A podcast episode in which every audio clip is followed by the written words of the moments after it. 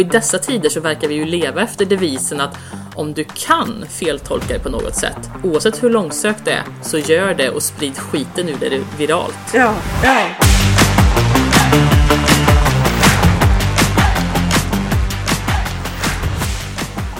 Hej och varmt välkomna till direktionen med Tunholm och Jägerborn. Jag heter Ann-Sofie Tunholm och med mig har jag som alltid min poddkompis Marlene Jägerborn. Hallå! Hallå allihopa! Här är jag. Hur är det med dig Ann-Sofie? Det är bara bra med mig tack. Eh, hur står det till med dig? Har du haft en bra vecka? Ja, jag var faktiskt på någonting som du skulle ha uppskattat väldigt mycket. Jag var på vinprovning. Åh, oh, vad trevligt! Ja, eller hur? Och det var argentinska viner, röda Malbec, och det har jag inte så stor erfarenhet av. Eh, och lite intressant med dem är att de växer på väldigt hög höjd, nästintill ökenklimat. Så att eh, Jaha, ja. mycket viol och lakrits i den smaken. Eh, nu får man ju de här vinerna då i ganska små glas, men det är ändå sju viner som man ska förtära under kvällen. och, och, grejen är att mitt emot, eller förlåt mig, bredvid mig så satt det en dam som satt ensam och kuvertet mitt emot henne var tomt. Så när hon hade liksom druckit upp sina viner då började hon ta det som var mitt emot henne. Nej, okay. ja, och jag lyckades rädda ett av glasen, det dyraste vinet till maken, 749 kronor flaskan. Så han, så han fick ett extra glas av det. Men alltså vid kvällens slut så var den här ensamma damen rätt dragen för då hade hon förtärt 13 små glas vin själv. Okej, okay, det låter ja. som rena huggsexan där på vinprovning där. Det ja. gäller att sätta sig smart strategiskt Exakt, där. hon hade en lite en verklig slug strategi där måste jag säga. Och, och sätta sig. Men, men, och sen hände en annan rolig grej. Alltså jag tyckte det var lite spännande då. Eh, jag är ju med i affärsnätverket Rotary i Stockholm Rotary. Du har ju varit med där mm. en gång Ann-Sofie när vi ja, nu mm. hade Mattias Krymmel, VD Postnord, som också har varit med i vår podd. Men då ville vi ha någon som kunde göra en regeringsanalys nu då med tanke på vad som eh, egentligen ska, kanske ska få en regering på plats. Eh, Just det. Och, och, då ringde jag, håll i det nu, då ringde jag KG Bergström, eller jag kontaktade honom på mail. Jaha. Och han tackade ja.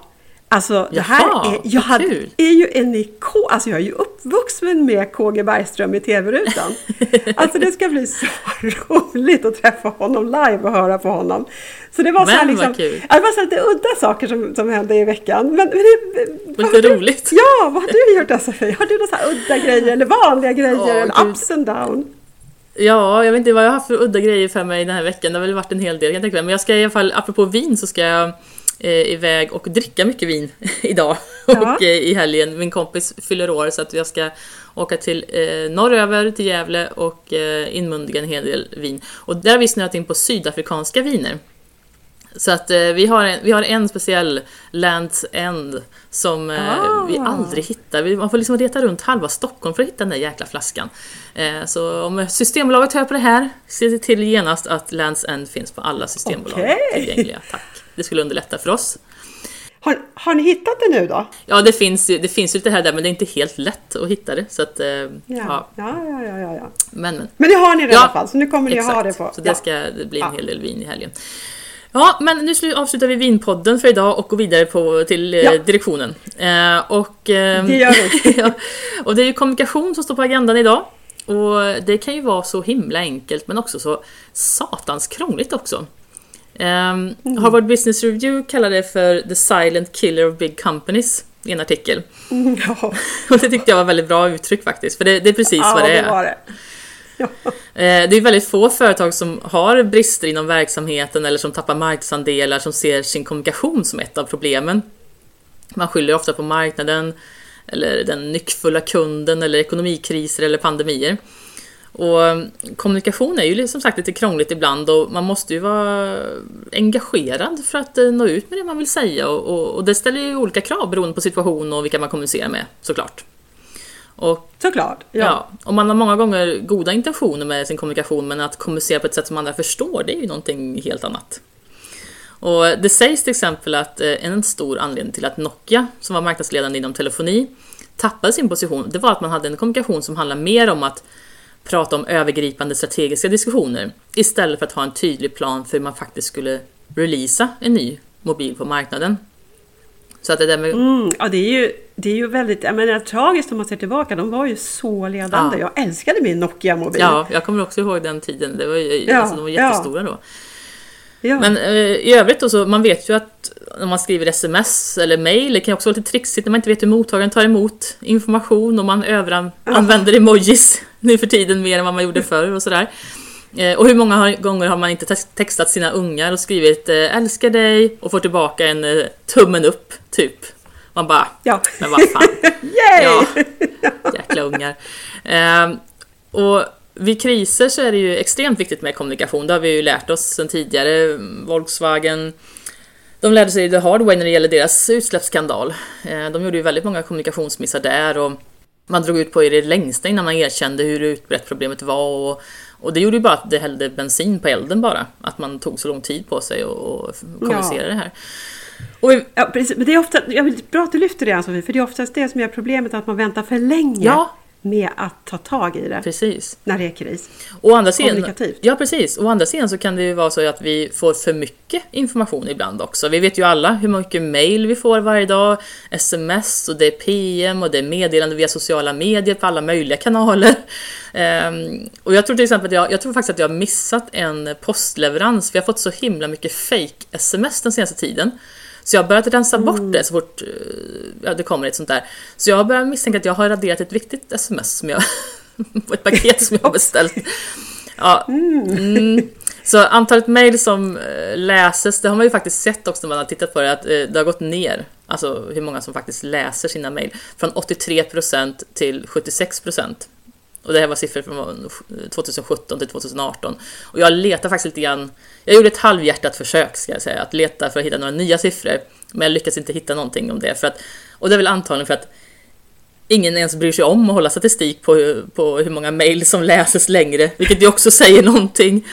Det säger också ja, vet... Eller så är det helt enkelt så att den siffran fortfarande är valid. Ja.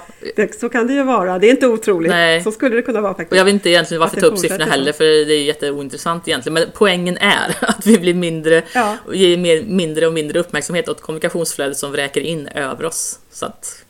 Ja, visst är det så. Jag, fick, jag tänkte på det här du sa med mail nu då att, att det är så lätt att man eh, misstolkar det som avsändaren skriver för att man kanske skriver väldigt rakt på för jag är redan inne i den här tanken liksom mm. som jag vill förmedla. Så jag fick ett sånt bra tips en gång att eh, jobba med det som kallas för hamburgartekniken när man skriver mejl.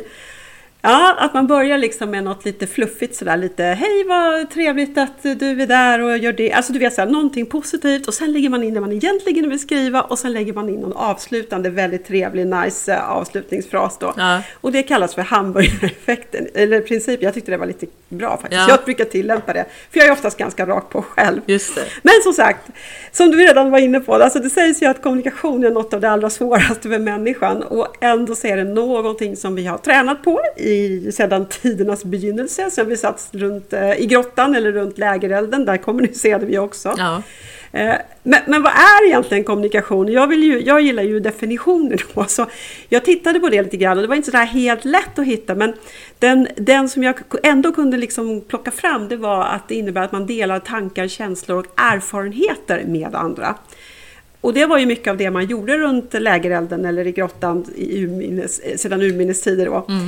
Eh, men om vi nu tänker på hur mycket enormt an, form av annan information vi ska förmedla, lite mera hård information kanske i the corporate world, eh, så är det ju inte längre kanske tankar och känslor och erfarenheter utan det är ju liksom någonting helt annat. Mm. Eh, och samtidigt så bygger då kommunikation på en ömsesidighet och, eh, och liksom för att det ska skapa då både ömsesidighet och en gemenskap med omgivningen.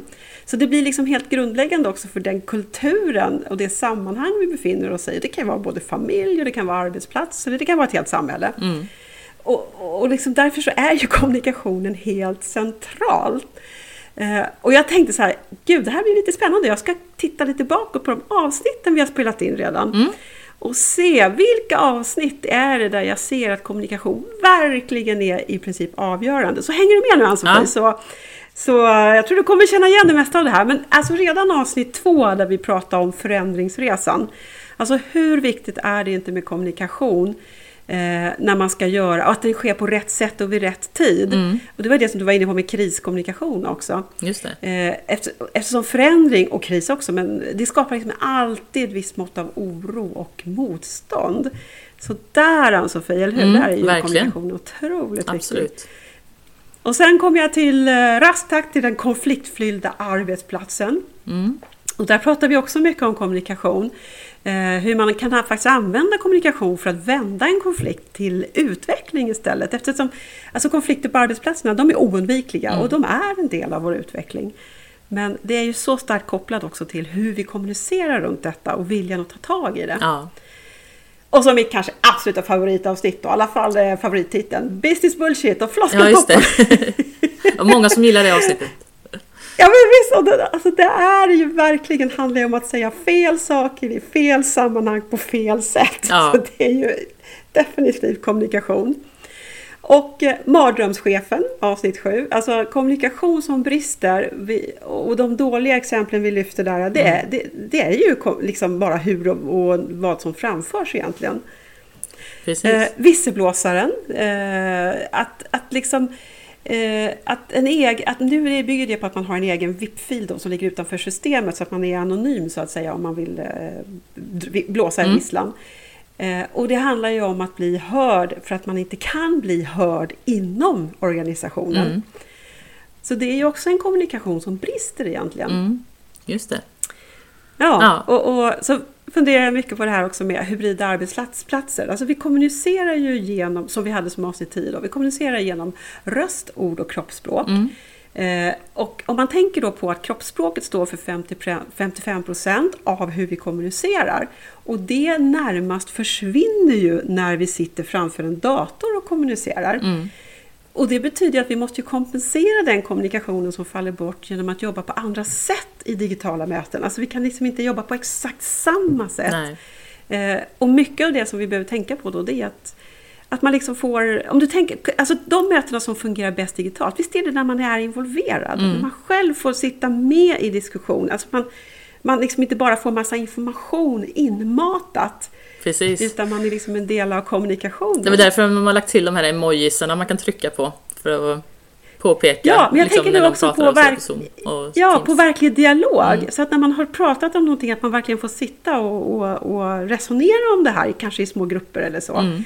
Och sen komma fram till en gemensam reflektion. För då har man liksom landat.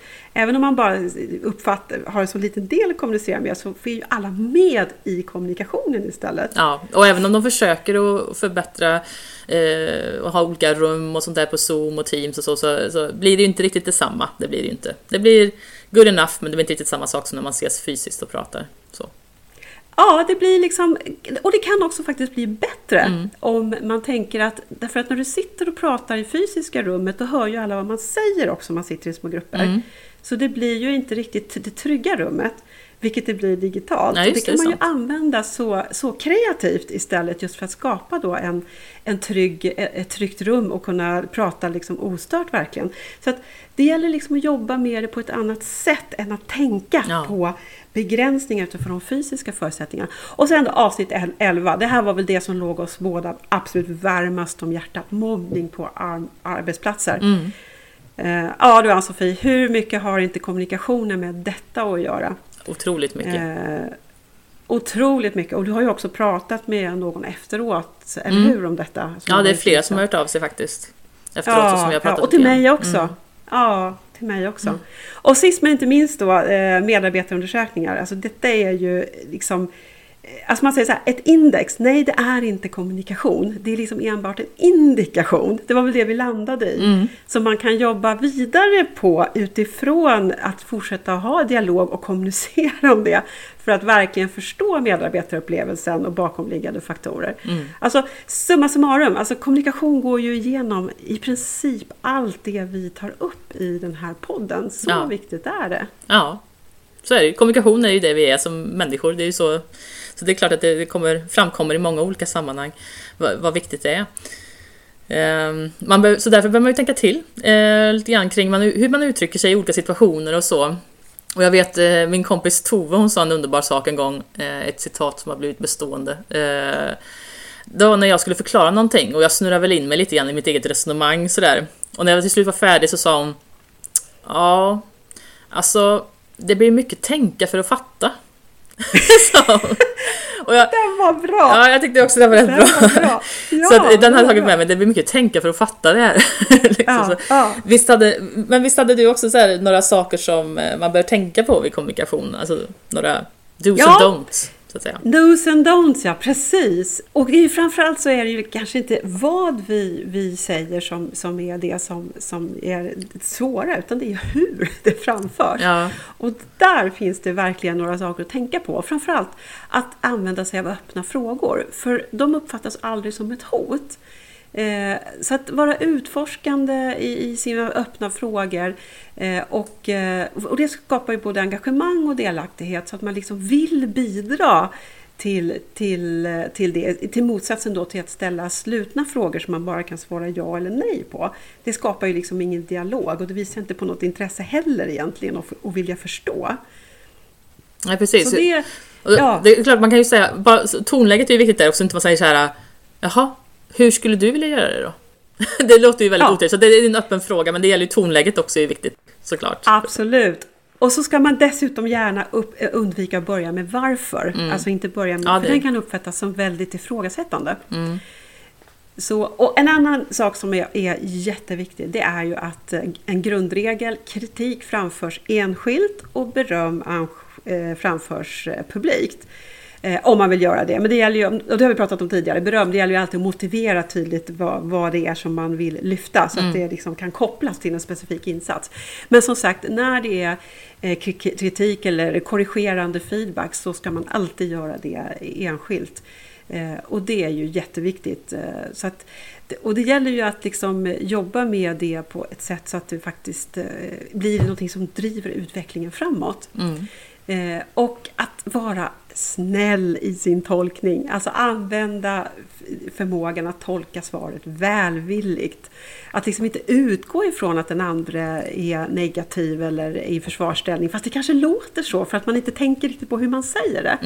Men att vara välvillig, snäll och vara nyfiken och liksom leta efter de verkliga nycklarna i det som sägs, det, det kommer man långt med. Ja, det är, det är en viktig poäng tycker jag. Mm. Och eh, sen har jag också under åren, eh, jag är ju 57 år dock, så det börjar ju bli en ansenlig ålder. Ja.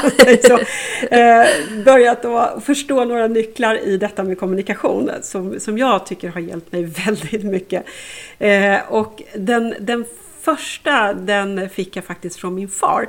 Men jag ska gå igenom själva utgångsläget först, det som man kanske inte alltid tänker på, som också förklarar varför det är så svårt att nå fram. Eh, och det följer, följer så här då. Sagt är inte alltid hört. Hört är inte alltid förstått. Förstått är inte alltid accepterat. Accepterat är inte alltid genomfört. Genomfört är inte alltid bestående. Nej, det, det är är en liksom- väldigt bra, väldigt Ah! bra påminnelse. Det är ju fem lager som, man liksom, som en lök som man ska plocka av för att det här verkligen ska nå fram. Eh, och min kloke far han sa så här till mig för länge sedan. Eh, Säg det sju gånger på sju olika sätt. Eh, och då har vi nått fram i det första lagret. Och om man tänker på hur ofta tillämpas detta egentligen? Inte speciellt ofta. Och, och det kan man ju säga, det omfattar liksom vad? Vad är det som ska göras? Säg det sju gånger på sju olika sätt. Och det kan vara att man framför det i grupp, man framför det på intranät, man framför det i workshop. Man gör, alltså olika sätt att framföra. Vad är det som ska hända? Ja. Så att det liksom blir tydligt. Och, och det är väldigt bra, för man tar ju till sig information på olika sätt också. Så Ja, sju gånger verkligen. på olika sätt är en väldigt bra grundregel. Men då har vi liksom bara kommit till första lagret. Så för att vi ska gå, gå från att det ska vara hört till att det ska bli förstått också av mottagaren. Så kommer vi på det jag nämnde alldeles nyss, där med att ställa öppna frågor för att fånga upp oro och tankar hos den som, eh, och frågeställningar. Att verkligen lyssna. Vad är det som den här personen, eller den här gruppen, eller bolag, liksom hela medarbetarna, alla medarbetare inte har kanske förstått eller eh, velat ta till sig. Vad ligger oron? Mm. Så öppna frågor. Då har vi kommit till det andra lagret. Och jag menar, Just hur det. Mm. ofta gör man det här i en verksamhet? Och för att vi ska då ska gå från förstått till accepterat så är det väldigt tydligt att förklara syftet med det som ska göras. Mm. Eh, och då är det ju ett varför. Varför ska vi, ett tydligt varför som kommuniceras. Och det är någonting vi ofta glömmer bort också. Mm. Och ska vi då gå Syftet från... är viktigt. Ja, det är jätteviktigt. Eh, och ska vi gå från accepterat till att det faktiskt ska bli genomfört också, Då behöver vi skapa en gemensam samsyn. Vi behöver skapa ett gemensamt hur. Hur ska mm. det här göras? Och involvera tidigt i det. Då kan vi gå från att det faktiskt är förstått och accepterat till att det blir genomfört.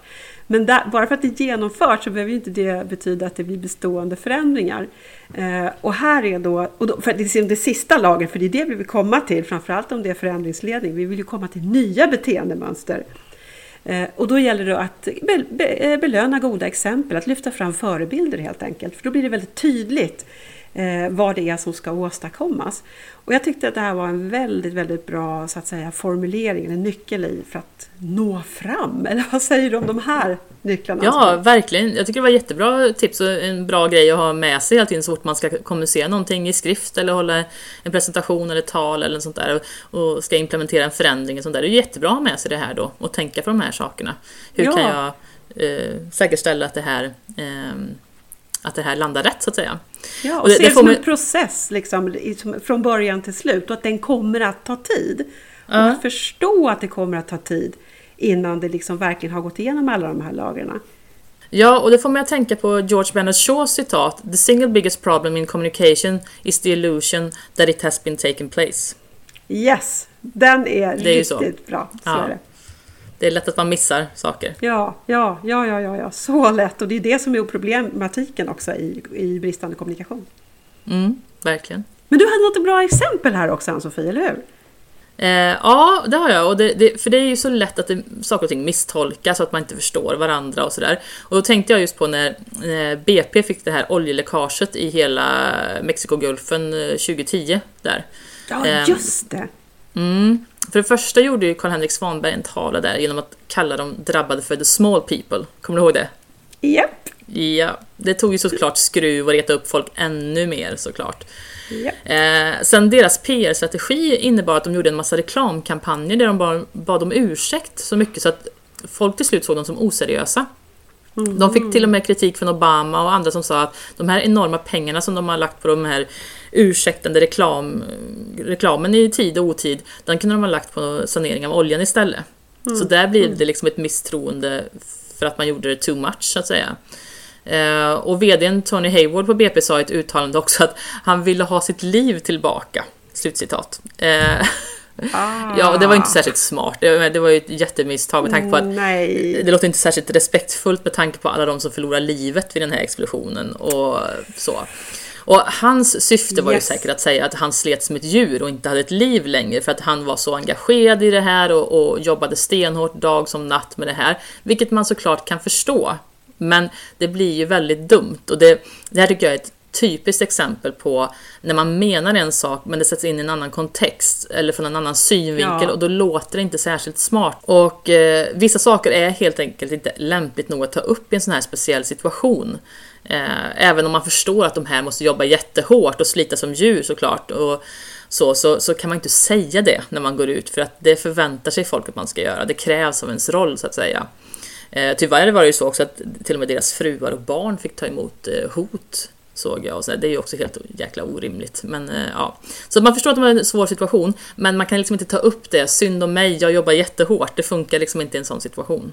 Så det är ju typiskt ett exempel på dålig kommunikation hela vägen igenom egentligen.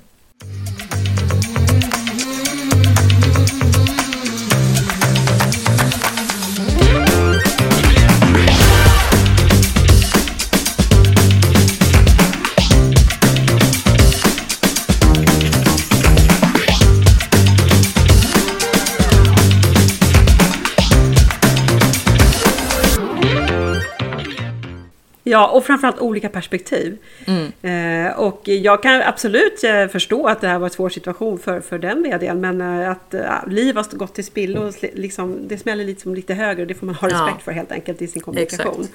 Ja. Så de hade inte gjort det, det, som du sa där i den här nyckeln heller då med att tänka på eh, liksom vem som tar emot det här och, och, och hur de personerna, vadå, vilket state of mind är de här personerna? Ja, ja precis. Eh, och, och, det är ju så, i kris prövas ju ledarskapet. Det är ju en beprövad, mm. bevingad eh, fras. Men, men, det är verkligen så. Eh, verkligen. Och nu med, det, med de omvärldsfaktorerna vi har så befinner vi oss mer eller mindre i konstant kris i olika nivåer. Ja. Eh, så att Alltså så länge det mesta var förutsägbart så kunde ju verksamheten med viss effektivitet styras top-down. Mm. Och problemet med hierarkier det är ju att det är en väldigt stark tilltro till struktur och, och styrning och kontroll. Att det är liksom det som löser eh, komplexa problem. Mm. Eh, och, och, alltså företag som styrs top-down, det vill säga enbart med ansvar liksom, som inte liksom är fördelat neråt utan det sitter liksom högt upp. Man har inte befogenhet att agera på ansvaret. Det gör Nej. ju att, att ledningarna de liksom upplever att det är de som tar besluten. Ja. Eh, och alla andra bara utför. Och, och, då behövs kanske inte heller kommunikation. Det är liksom inte top of mind på det sättet. Alltså en, en kommunikation med genomslag. Som, som, är genom, alltså genom, som verkligen når fram. Det liksom mm. ligger inte top of mind. Men nu mer än någonsin så är det det som behövs verkligen för att skapa engagemang. I och med att det är så stor osäkerhet av så många olika anledningar. Ja. Och effekten det blir ju nästan liksom pacificerande när, när man inte får, får vara med och delaktig i det här läget. Så mm. man tappar en väldigt stor del av engagemanget. Eh, och jag refererar ofta till Gallup, The State of the Global Workplace. Den pratar vi också om i medarbetarundersökningar. Men, mm. och det är en global undersökning och där tittar man verkligen på engagemanget. Eh, och, inte, och inte nöjdhet. Så det är lite intressant då. Och där kan man se att ungefär 15 procent av eh, medarbetarna är eh, aktivt engagerade. Och ungefär 70 procent är oengagerade medan 15 procent är aktivt oengagerade. Så det är ju en enorm potential här som, alltså jag kan nog direkt härleda det här tappet i bristande kommunikation. Eh, ja, det är säkert en jättestor del. Jättestor del. Och det handlar inte om att få alla att bli engagerade. Nej. Men kan man vinna 20% till så är det ju en enorm hävstångseffekt i det för, för absolut. bolagen. Ja, absolut. Så vi behöver liksom eh, titta mycket mer på det här med hur vi kommunicerar inom bolagen nu och hur vi styr. Framförallt att eh, jobba med proaktivt medbestämmande. Eh, och eh, alltså brist på kommunikation och det skapar ju också eh, en, eh, olika perspektiv, alltså en spridning av perspektiven och en spridning av syfte i, i, i mm. verksamheterna också. Så man jobbar åt olika håll och det blir liksom onödiga motsättningar. Och det driver ja. konflikter förutom att det driver oengagemang. Så det, det, och, och i förlängningen så får vi ju då chefer och medarbetare som blir utbrända utav mm. detta. Och, och, så mycket av det kan härledas till direkt kommunikation. Ja, Eller hur, så är det ju. Ja, kommunikationen är ju väldigt viktig för att skapa engagemang och, och överkomma hinder i den övriga verksamheten. Och jag, jag tänker på en sak som eh, Nike gick ut med ett pressmeddelande för ett tag sedan att nu var de helt jämlika när det gällde lika löner eh, eftersom deras kvinnliga anställda tjänade 99,6% av vad männen tjänade. Och det här var ju en typisk sån här blunder. Det var ju ganska korkat egentligen att gå ut och skriva det på det sättet. För även om det rent faktamässigt är extremt nära 100% och jag skulle också säga att ja, man är jämlika. Så kan man ju inte kommunicera att det är jämlikt om det inte är det, så att säga. Och det är ju som att be om arga mejl och viral spridning på något sätt, tycker jag. Och här tycker jag verkligen, det tycker jag verkligen är ett bra exempel på hur kommunikationen är viktigare än den underliggande faktan som man vill kommunicera. Ja. Jag tycker jag är ett jättebra exempel här. Eh, för det här bara rör runt helt i onödan. Eh, och i dessa tider så verkar vi ju leva efter devisen att om du kan feltolka det på något sätt, oavsett hur långsökt det är, så gör det och sprid skiten ur det viralt. Det är ju lite så vi lever idag, ja. känns det som, om man tittar på sociala medier. Så jag kan ju tänka mig vilka diskussioner det blev bland personalen och hur det påverkar dem. Så det här rör ju bara upp känslor helt i onödan. Ja, helt i onödan och helt missriktat. Precis som du sa, det fanns en god intention bakom, men eh, konceptet blev liksom helt fel och syftet blev ja. fel, felriktat. Eh, och eh, vi, vi, tog upp redan, redan, lite grann om det här med just förändringsledning och hur otroligt viktigt kommunikation är. Eh, och om man inte har den här kommunikationsnyckeln som vi gick igenom lite tidigare här nu då, om den är frånkopplad, ja men då mm. saknas det ju också utrymme att ställa frågor och vara med och påverka innan beslutet är taget. Och, ja, och det finns liksom, liksom inga tydliga förklaringar till varför det här ska göras och vad vinningen är. Och eh, medarbetarna är överhuvudtaget inte eh, liksom involverade i huret. Och det är klart att det här kommer ju att påverka engagemanget eftersom vi som människor också naturligt är motståndare till förändringar. Det liksom ligger i vår natur. För det är jobbigt ja. för hjärnan helt enkelt. Det tar mycket mer energi än att gå på gamla vanor. Så ja. risken är ju här att de som faktiskt kanske var engagerade, de 15 procenten, de kanske också liksom börjar tröttna. Så man förflyttar liksom hela engagemanget i organisationen eh, till, till att man får ett större oengagemang och man kanske till och med får sabotörer som, som aktivt, verkligen aktivt motarbetar det som ska hända. Istället mm. för att skapa nya beteenden och arbetssätt som ju är syftet med en förändringsledning. Ja. Så att, eh, alltså en helt avgörande fram, framgångsfaktor i kommunikation det är just att involvera. Eh, och aldrig som sagt har det ju varit så viktigt som nu. Så det har liksom gått från en nice to have till en överlevnadsstrategi kan man säga för att eh, anpassa mm. oss till det som, som, som händer runt omkring oss nu. Mm. Och fånga upp signaler från kunder i nya beteenden och behov och så. Utifrån omvärldsfaktorerna då, så det är otroligt centralt för, för att leda bolaget framåt, eller hur Ann-Sofie? Ja. Ja, så är det ju verkligen. Och jag, jag har ytterligare ett exempel från Nike faktiskt, ett dåligt ja. exempel. Eh, och det var 2018 så kom, framkom det via en undersökning att kvinnliga medarbetare upplevt trakasserier och diskriminering på huvudkontoret i Oregon. Mm. Och kontentan och det man tog med sig som verkligen handlar om internkommunikation, det var att det krävdes en undersökning för att avslöja den här toxiska kulturen till att börja med. Mm. Det hade alltså inte framkommit på något annat sätt om inte man hade gjort den här undersökningen. Och eh, det framkom också att man inte hade förtroende för HR.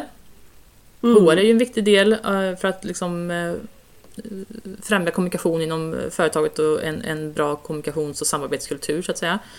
Ehm, och eh, det var även ledare som sa att de var helt omedvetna om problemet. Jaha. Det säger också en hel del. Ja, verkligen. Otillräckliga och ineffektiva bottom-up-kanaler för kommunikation uppåt till ledningen såg man också. Så det fanns inte den här naturliga flödet av kommunikation nerifrån och upp till ledningen eller uppifrån och ner antar jag heller. Då.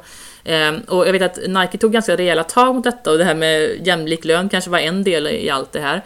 Och eh, flera C-level-chefer fick eh, sparken eh, och så naturligtvis också den personen som var Head of Diversity and Inclusion of course. Ja. för att det känns ju lite som goes without saying. Har A inte gjort jobb ordentligt. Nej, precis.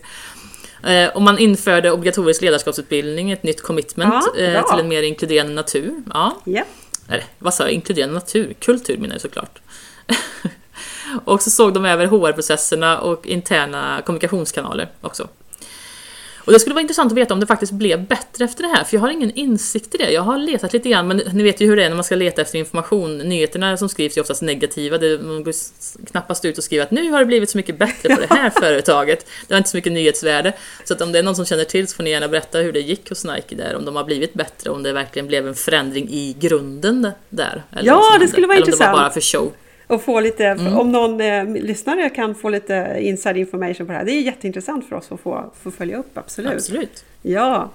Um, alltså, det, alltså det här är ju så typiskt, alltså när vi slutar med att lyssna nerifrån upp som huvudlinje, linje, där, där det bara är top-down, så har vi liksom förverkat de viktigaste insikterna inom organisationen. Ehm, mm. Alltså jag skulle nästan vilja gå så långt och faktiskt att säga att vi har förverkat rätten att vara ledare om vi inte ja. har processer att verkligen lyssna på medarbetarna. Eh, och eh, som styrelsekonsult så kan jag ju, alltså jag är oerhört tydlig med detta i, eh, i utbildningar i, i styrelsesammanhang att det, man måste lyssna och kanalisera uppåt. Eh, mm. ända upp i styrelserummet. Och det här handlar ju inte om medarbetarundersökningar utan det här handlar om Nej. att faktiskt ta tillvara till det, på den informationen som, som man ändå äger inom bolaget. Ja. Eh, och dels för att eh, fånga upp det som man faktiskt behöver jobba med, förbättringsledande eh, incitament. Men också omvärldsinformation som, som, som finns i verksamheten. Mm. Eh, och och det, det räcker faktiskt med att vara på plats och lyssna på medarbetarna och det är någonting som jag också gärna propagerar för att man som styr, i styrelserummet tar sig tid att faktiskt gå, ta sig till verksamheten och lyssna på medarbetarna. För det kommer att skapa så mycket förtroende eh, och uppifrån, istället för ett uppifrån och ner, att man får det här nerifrån upp incitamentet. Det, det är en mm. otroligt viktig faktor att göra. Mm.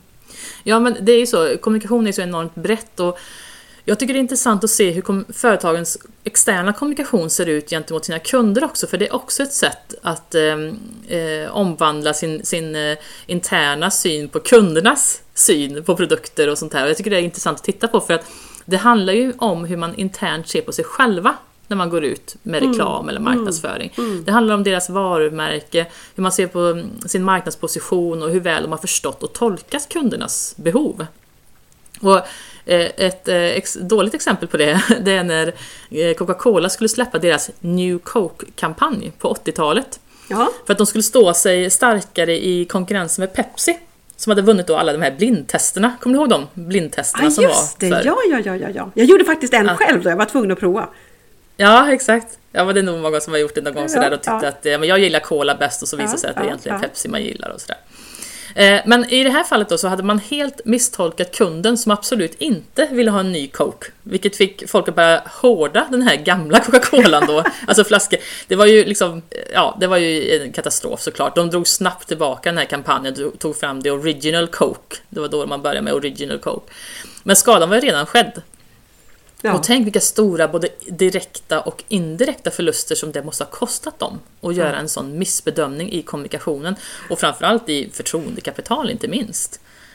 ja, Där hade man inte lyssnat och förstått kunden och förstått hur de skulle reagera på den här typen av kommunikation. Ja, och vi har ju också ett klassiskt exempel på detta i Sverige på när man inte har förstått hur kunderna ska, kommer att reagera. Eh, Och i det här fallet är kunderna allmänheten och det var, vi tänker, om vi tänker oss tillbaka nu till pandemins början 2020, eh, då gick eh, FOM ut och alltså det hade, folk hade börjat hamstra helt enkelt, det var problemet. Så man fick gå ut och i tv-sändning, jag tror det var till och med, och meddelandet var i princip så här. Ni behöver inte hamstra, medicinerna kommer inte att ta slut. Eh, Men här var svenska folket eh, verkligen hörde i dessa tider av, det var ju stor oro, alltså det var ju rädsla Ja. till och med. Det var, alltså hjärnan tog bort det här ordet inte, så att man hörde, Ja. ni behöver hamstra, medicinerna kommer att ta slut. Ja, Och effekten blev då till exempel för Apotea, jag har ju intervjuat Per Svärdson, han har berättat om det här. Alltså på bara typ ett dygn så fördubblade de sin försäljning. På två dagar var det för, fördubblade de sin försäljning. Eh, och de var tvungna att gå ut med meddelande till sina kunder och uppmana kunderna att inte köpa för de hann inte med. Alltså de fick ju jättestora problem av detta. Eh, Nu har de ju kommit ikapp sedan länge och de har ju jättenöjda kunder. Det kan man ju se på bedömningarna också. Men där var det en väldigt svår situation. Det tog ett tag för dem att liksom städa upp allt det där och, och komma, komma på banan igen. Men där ser man liksom, nu var det här en väldigt exceptionell situation, men det visar så tydligt att det sagda, alltså FOMs budskap, eh, det är inte alltid det som är hört utav mottagaren så som det var menat. Nej men precis, och det kan säga, det gäller även för eh, hälsokostbranschen med hälsokost, alltså tillskott också. Ja. Eh, det var väldigt många som började hamstra det direkt när, när Ja. det var oroligt. Liksom. Ja. Så det, men det är en annan sak som jag tänkte på också, det, det är ju att det här med pressmeddelanden och eh, presskonferenser.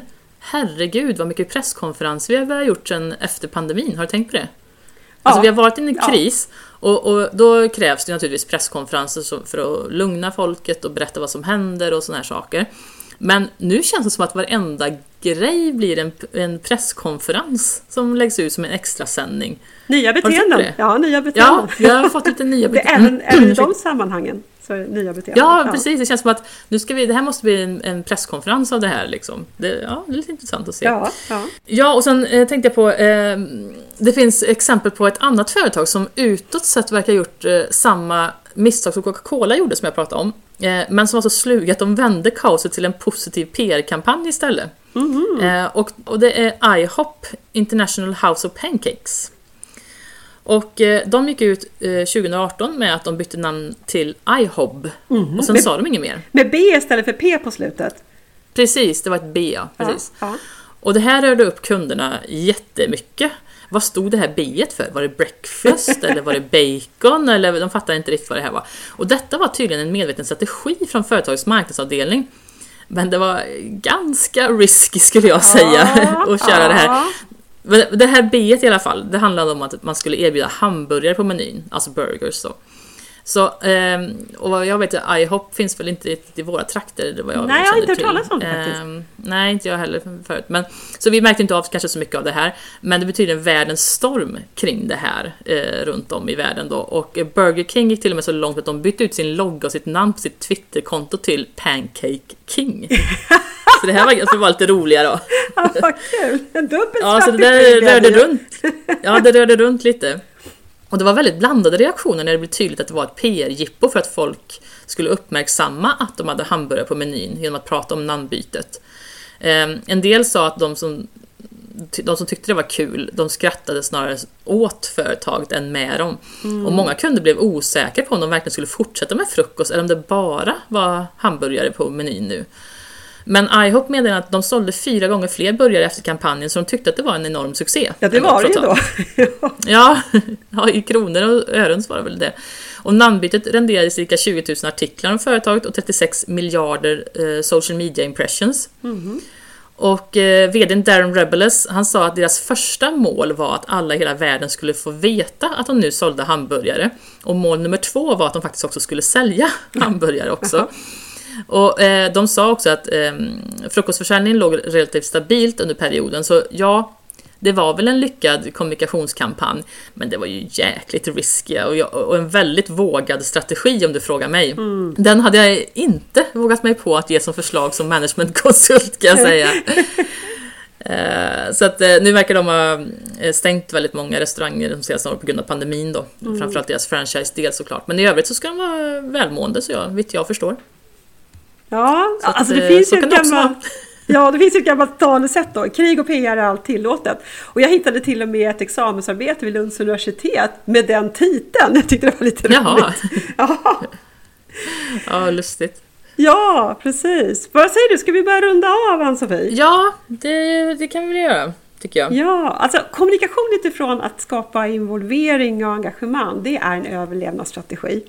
Ja. Eh, om man tänker liksom utifrån kraven på service och kundbemötande och upplevt omhändertagande, hur det liksom ökar det, den förväntan och kraven, så, så, så, har ju det skett och de flesta företag måste liksom anpassa sina strukturer och arbetssätt till det. Alla lyckas inte, men det är liksom en nödvändighet för att, för, att uppleva, för att överleva. Mm. Eh, och organisationen blir ju allt mer det unika värdet eftersom själva vad ska vi säga, produkterna blir mer likvärdiga i branscherna. Och det resulterar i att det blir liksom medarbetarna som blir företaget, liksom företagets enda unikitet, enda USP mm. egentligen. Och då är ju hela kundupplevelsen summan av organisationens engagemang. Och om man ser då kommunikation som en social process så, som innebär att dela tankar, känslor och erfarenheter med andra så är ju det också grunden för tillhörighet och lärande framförallt också. Mm lärande organisation och eh, givetvis engagemang på arbetsplatserna för att, eh, för att liksom minska på, på upplevd stress. Det finns liksom ingen AI i världen som kan liksom förändra det. Nej. Och jag skulle vilja Än så länge. Ja, ja men precis. Den del, den, alltså mänskliga grundbehovet i kommunikation, den tror jag är vi långt fram innan AI kan ersätta. Ja. Jag skulle också vilja avsluta med en studie som jag gjort vid Göteborgs universitet som jag tyckte var lite, lite spännande just för det här temat. Eh, mm. Institutionen för mat, hälsa och miljö. Där har man studerat hur kommunikationen är kopplad till arbetsbelastningen i restaurangmiljö.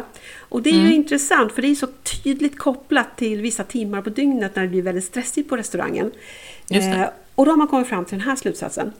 Eh, stress är något vi lever med varje dag, hela tiden. Denna stress hjälper oss att prestera i de situationer vi ställs inför.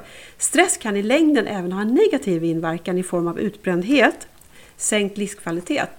För att minska den negativa stressen är det viktigt med god kommunikation på arbetsplatsen och ett gott förhållande till konflikter.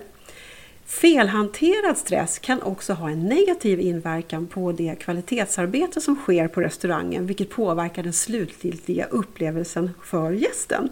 Ja, det mm. här kan vi ju översätta precis till alla verksamheters stresstoppar och förändringsledning och verkliga kriser som i sig genererar stress. Det har vi också mm. gått in på redan. Och hur viktigt Absolut. det är med kommunikation för kvaliteten. För resultatet blir ju nämligen eh, kundupplevelsen. Eh, mm. Så det, det, är en så otroligt stark koppling med, mellan kommunikation och kundens upplevelse i ja, detta. verkligen. Ja, Ja, så med Ja. detta har vi väl kommit till vägs ände i det här avsnittet, eller hur Ann-Sofie? Jajamän, det är dags att stänga ner Det är apparaten. dags att stänga ner apparaten och som sagt länkar till undersökningar och forskningar som vi använt oss av det hittar ni på LinkedIn-sidan Ledarpodden Direktionen.